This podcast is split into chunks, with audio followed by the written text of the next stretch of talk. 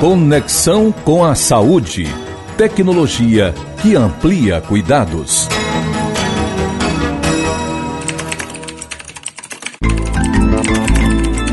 computadores de telas amplas, microcâmeras, microfones, luz com difusores, fones e todo tipo de aparato de última geração na área de tecnologia.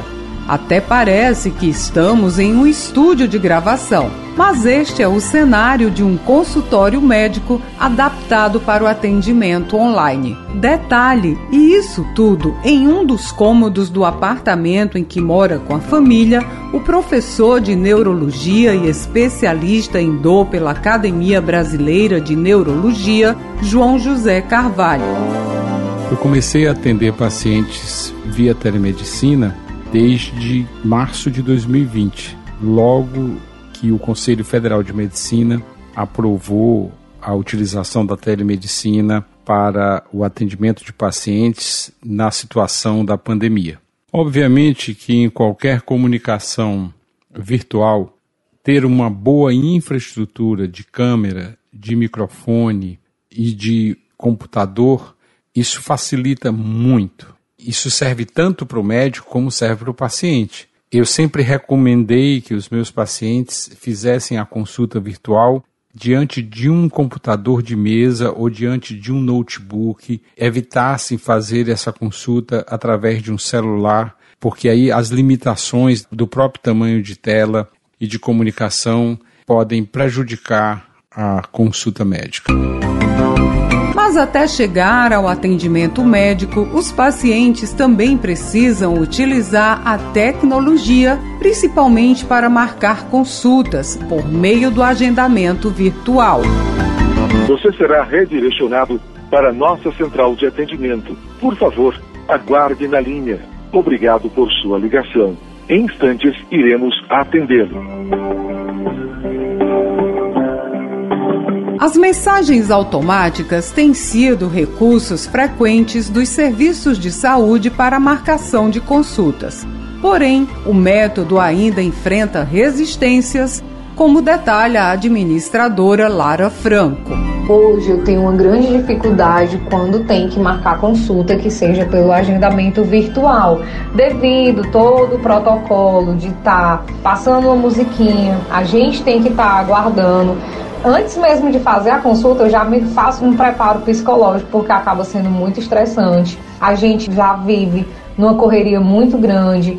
Sem dúvida, seria muito interessante que essa parte visse uma forma de ter agilidade nisso, porque é muito delicado. Porque vai para a musiquinha, aí diz tecle 1, opção tal, Tecle 2 para falar com a atendente, para marcação de exame. Só que aí quando a gente tecla, a gente pensa que já vai ser atendido por algum atendente para poder resolver a nossa solicitação, mas não, ainda vai passando, vai dando mais mensagens, passando para outro, mais e por aí vai.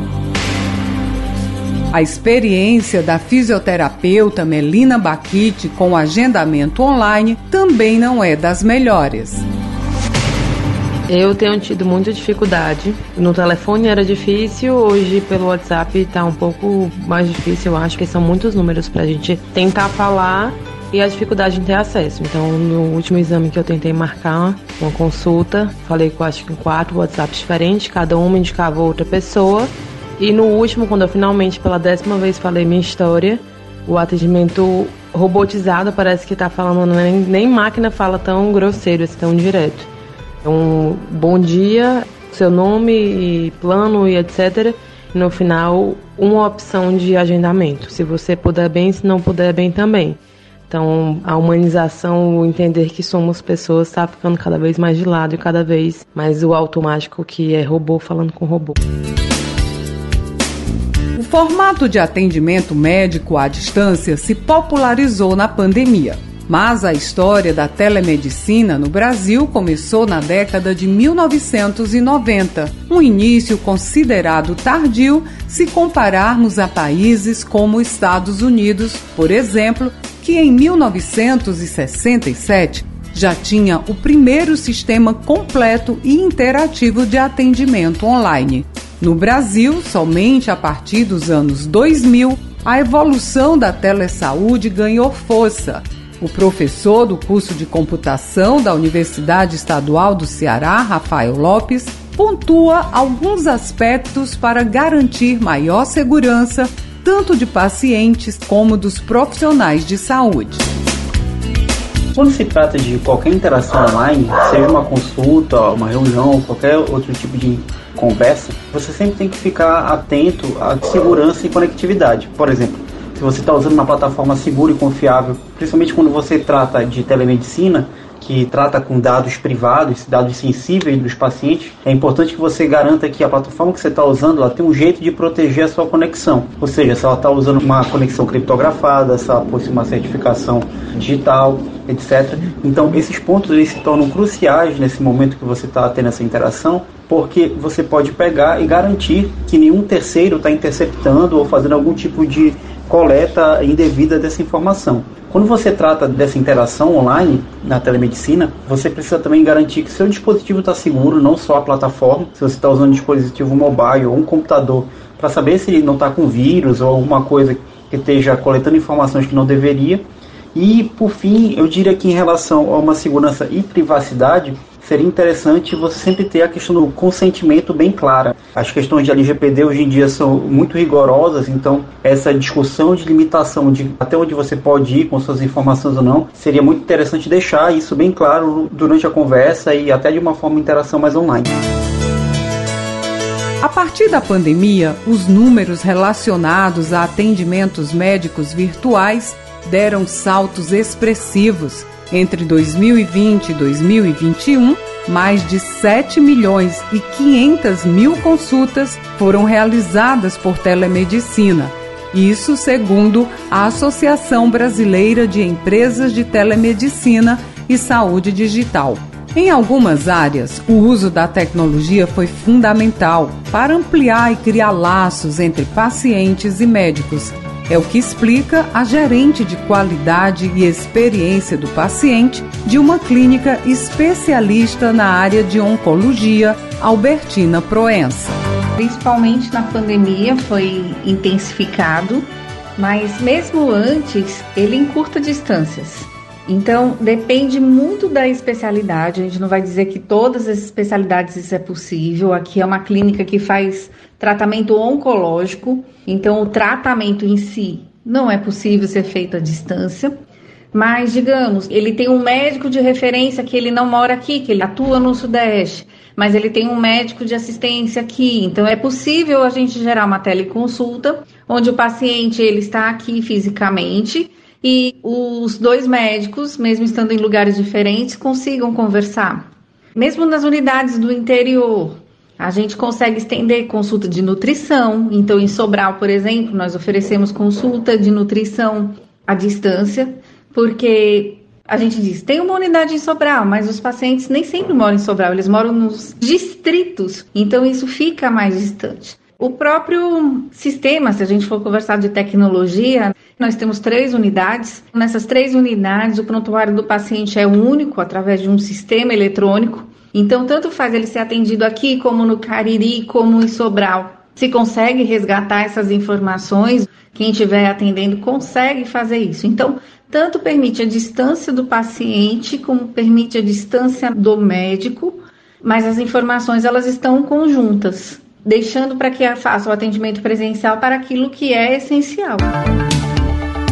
Uma área bastante afetada durante a pandemia foi a saúde mental. De acordo com a Organização Mundial da Saúde, mais de 18 milhões de brasileiros sofrem com algum distúrbio relacionado à ansiedade. Esse número coloca o Brasil no topo das nações mais ansiosas do mundo. A tecnologia possibilitou o tratamento a quem precisou de um psicólogo, mesmo durante o isolamento social.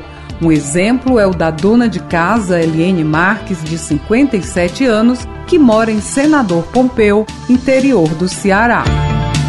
Eu moro no interior e o teleatendimento me ajudou muito, porque minha médica é em Fortaleza. Então, por meio dessa tecnologia, eu não perdi meu tratamento.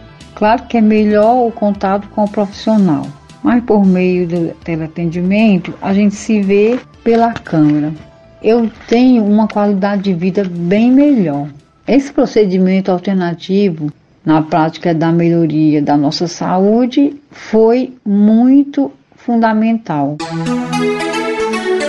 A dona de casa, Eliane Marques, adota o atendimento particular para sessões de psicologia, mas alguns planos de saúde investiram na modalidade online e já realizaram mais de 20 mil consultas entre 2021 e maio de 2023. Para chegar a este nível, vários desafios tiveram que ser enfrentados, como relata a gerente de atenção primária da Unimed Ceará, Keline Paiva. A Unimed implantou o serviço de telesaúde no ano de 2021, então foi em plena pandemia. Então, o que seria o nosso maior desafio, que seria aquela mudança cultural das pessoas aceitarem um atendimento à distância, a pandemia nos ajudou. Porém, nos deparamos com outros dois pontos, que foi, eu tinha que ter uma equipe que, além de serem eficientes e bons tecnicamente, teriam que ter habilidade em realizar uma consulta por meio de uma videochamada. Teria que ter os sentidos mais aguçados, porque a gente não ia ter o exame físico, então eu ia ter que estar mais atento à cor da pele, à forma como o paciente fala, pedir para ele participar da consulta ativamente, então se ele me relatava uma dor abdominal, eu pedia para ele no momento palpar pegue, deite, aperte em tal local para a gente ver como era a reação da dor. Então, esse complexo acho que era o maior desafio da gente trazer essas pessoas preparadas para aí sim atender a nossa população. E fazer com que a população também entendesse que era fundamental que, apesar de estarmos à distância, aquilo era uma consulta, então precisava de um ambiente que garantisse o sigilo entre médico e paciente, um ambiente com boa iluminação, que ele teria que estar atento à consulta para me passar minimamente os detalhes e para participar ativamente da consulta. Então, esses foram os maiores desafios. E hoje, o que ainda persiste é ainda a mudança cultural. Como a pandemia acabou, as pessoas retornaram às suas vidas normais, então aqueles que usaram o serviço na época se fidelizaram, gostaram, viram que resolve e aceitam bem. Os que não chegaram a usar ainda têm um receio até ter o primeiro contato. Os beneficiários, eles têm enxergado a telesaúde como um aliado mesmo no tratamento da sua saúde. Mesmo aqueles que não utilizaram, às vezes eles ficam ali com o um pé atrás, se é eficaz, se não é, mas eles estão se dispondo mais a usar o serviço e aí quando usam, que tem a experiência, que veem que funciona, eles acabam aderindo mesmo. E aí a gente pode dizer assim, como pontos positivos, a questão que influencia bastante do deslocamento. Então, no corre-corre diário, tem que pegar a menina na escola, trabalhar, e naquele dia que tiver consulta vai ter que sair mais cedo, vai perder um turno de trabalho, ou não vai conseguir pegar o filho na escola. E na hora que ele faz essa consulta de casa, ele consegue otimizar o tempo dele. Ou mora no interior, precisa de uma certa especialidade que não tem, e a cidade mais próxima que tem fica a 200, 300 quilômetros, então teria que pegar uma estrada. E aí agora não precisa mais, pode fazer de onde tiver. São pontos bem já disseminados, as pessoas já compreendem isso. Eu não citaria como um ponto negativo, mas é um dificultador que a gente precisa melhorar é o acesso da população mais idosa, eles terem mais intimidade com a tecnologia. E para aqueles que nunca fizeram uma teleconsulta, pontuam ou podem achar que a consulta ela não é humanizada, porque o médico na tela, o médico nem pega na gente. E não, quando eles fazem a consulta, eles veem que o médico sim, ele é capaz de fazer uma consulta humanizada à distância. Assim como a gente às vezes vê consultas presenciais que os próprios pacientes falam, o médico nem olhou na minha cara. Então, esse que era um grande receio também já foi vencido. Mas será que o Ceará está realmente preparado para garantir o acesso à tecnologia para toda a população? A internet chegará aos lugares mais remotos do estado? A capacidade de conexão terá estabilidade? Professor da UES, Rafael Lopes, aponta aspectos que poderão melhorar a expansão da internet. A internet no Brasil tem sofrido uma expansão nos últimos anos principalmente agora com a chegada do 5G, a tendência é que o 5G consiga se espalhar para outras cidades. Hoje em dia as capitais quase todas do Brasil já têm, nem que seja parcialmente, uma cobertura 5G. Isso já traz muito dos requisitos que é necessário do ponto de vista de capacidade e tecnologia do que é necessário para você ter uma telemedicina, uma consulta online. Mas além disso, há também outras tecnologias, como por exemplo fibra ótica, que tem se espalhado pelas cidades e principalmente locais remotos. Você tem, por exemplo, no estado do Ceará, o cinturão digital que faz uma conexão de alta velocidade por boa parte do estado. Então você poderia ter, por exemplo, um atendimento online eficaz entre ambientes hospitalares, entre médico e paciente, por exemplo, em que você teria uma qualidade aceitável. Todas essas tecnologias elas vêm cada vez se incrementando e o Brasil implanta isso ao longo do tempo. Querendo ou não, a expansão da internet é muito ligada à questão do investimento. Então, quanto mais for investido, que é algo que tem acontecido, mais essa expansão acontece o 5G vem de uma forma muito natural trazer muito desses benefícios que a gente espera em relação à mobilidade, qualidade de serviço, qualidade de experiência dos usuários e a telemedicina está inserida dentro desse contexto. Tanto que um dos cases que se espera ter muito de sucesso com a chegada do 5G é que seja impulsionada muito essa questão da telemedicina e o atendimento online. Enquanto a transformação indicada pelo professor Rafael Lopes não chega, faz uso da internet na área da medicina não tem dúvida que o atendimento online veio para ficar. É o que pensa a Albertina Proença, da clínica especialista em oncologia. A tecnologia está cada vez mais presente, você não consegue mais imaginar um prontuário de um paciente no papel. A atividade está cada vez mais complexa, então a tecnologia ela é necessária. Veio para ficar, não tem dúvida. Já a médica Keline Paiva reconhece a importância do virtual na medicina e faz referência à agilidade do serviço, principalmente em casos que reduzem maiores danos à saúde. Sem dúvida, a telesaúde veio trazer um enorme benefício a nível de saúde. O acesso através da telesaúde é muito maior. Então, comunidades distantes ou que não têm às vezes nem um atendimento básico de saúde, começam a ter esse atendimento à distância, ou que precise de um especialista, que ah, esse especialista só tem numa cidade bem distante. Então, sem dúvida, a gente pode falar que o acesso ampliado é o maior dos benefícios. E um outro ponto também é a resolutividade, porque vou citar um exemplo: o paciente veio, você atende e eu fiquei com a dúvida aqui no diagnóstico cardiológico dele.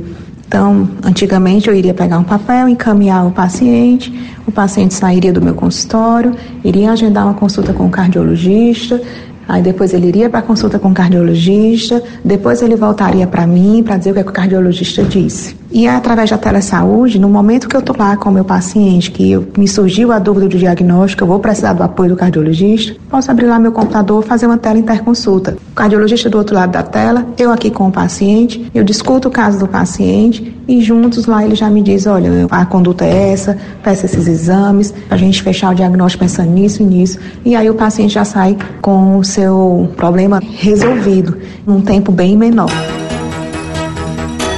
neurologista João José Carvalho, que já realizou mais de mil consultas desde 2020, é otimista em relação à permanência da telemedicina.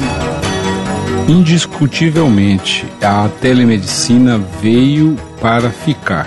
Acho que ela traz inúmeras vantagens de acesso para muitos pacientes que moram em cidades distantes de especialistas. Nesses três anos, desde março de 2020, eu já fiz mais de mil consultas via telemedicina, consultas virtuais, com resultados semelhantes aos resultados obtidos no consultório. Aliás, existem vários trabalhos mostrando que na área das dores de cabeça, que é uma área em que eu atuo muito, a consulta virtual bem feita, ela tem o mesmo valor no sentido do diagnóstico e do tratamento do que a consulta presencial.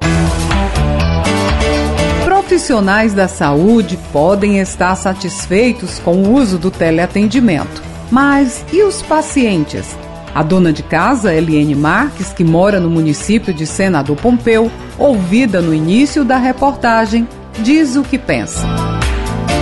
A teleconsulta me ajudou no trabalho, com a família, a conviver com as pessoas, dividir o mesmo espaço, sem dificuldade de comunicação. A psicóloga é de São Paulo, que eu estive um tempo muito bom. Eu sempre estava ali aguardando, ansiosa, o chamado dela no horário das consultas e foi muito bom para mim. Chegou determinado tempo de acabar, a gente já sente falta, mas a gente não procura precisar muito, mas quando precisa é muito bom assim a distância. E hoje eu estou completamente adaptada e vou seguir com as consultas e com o atendimento online, porque facilitou a minha vida.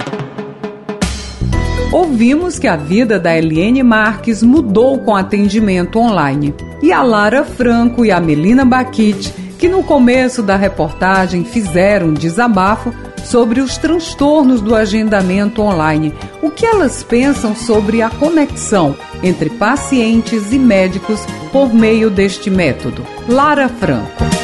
Sem dúvidas, a tecnologia veio sim para ficar, já está. Na verdade, a gente hoje pode se dizer que respira tecnologia. Muitas coisas depende totalmente. Tem muitas coisas ligadas à tecnologia diretamente e indiretamente. E a medicina, com certeza, é algo que já faz parte também, né? A fisioterapeuta Melina Baquite utiliza o agendamento online em sua clínica. No entanto, ela encontrou uma forma de humanizar a relação com a tecnologia.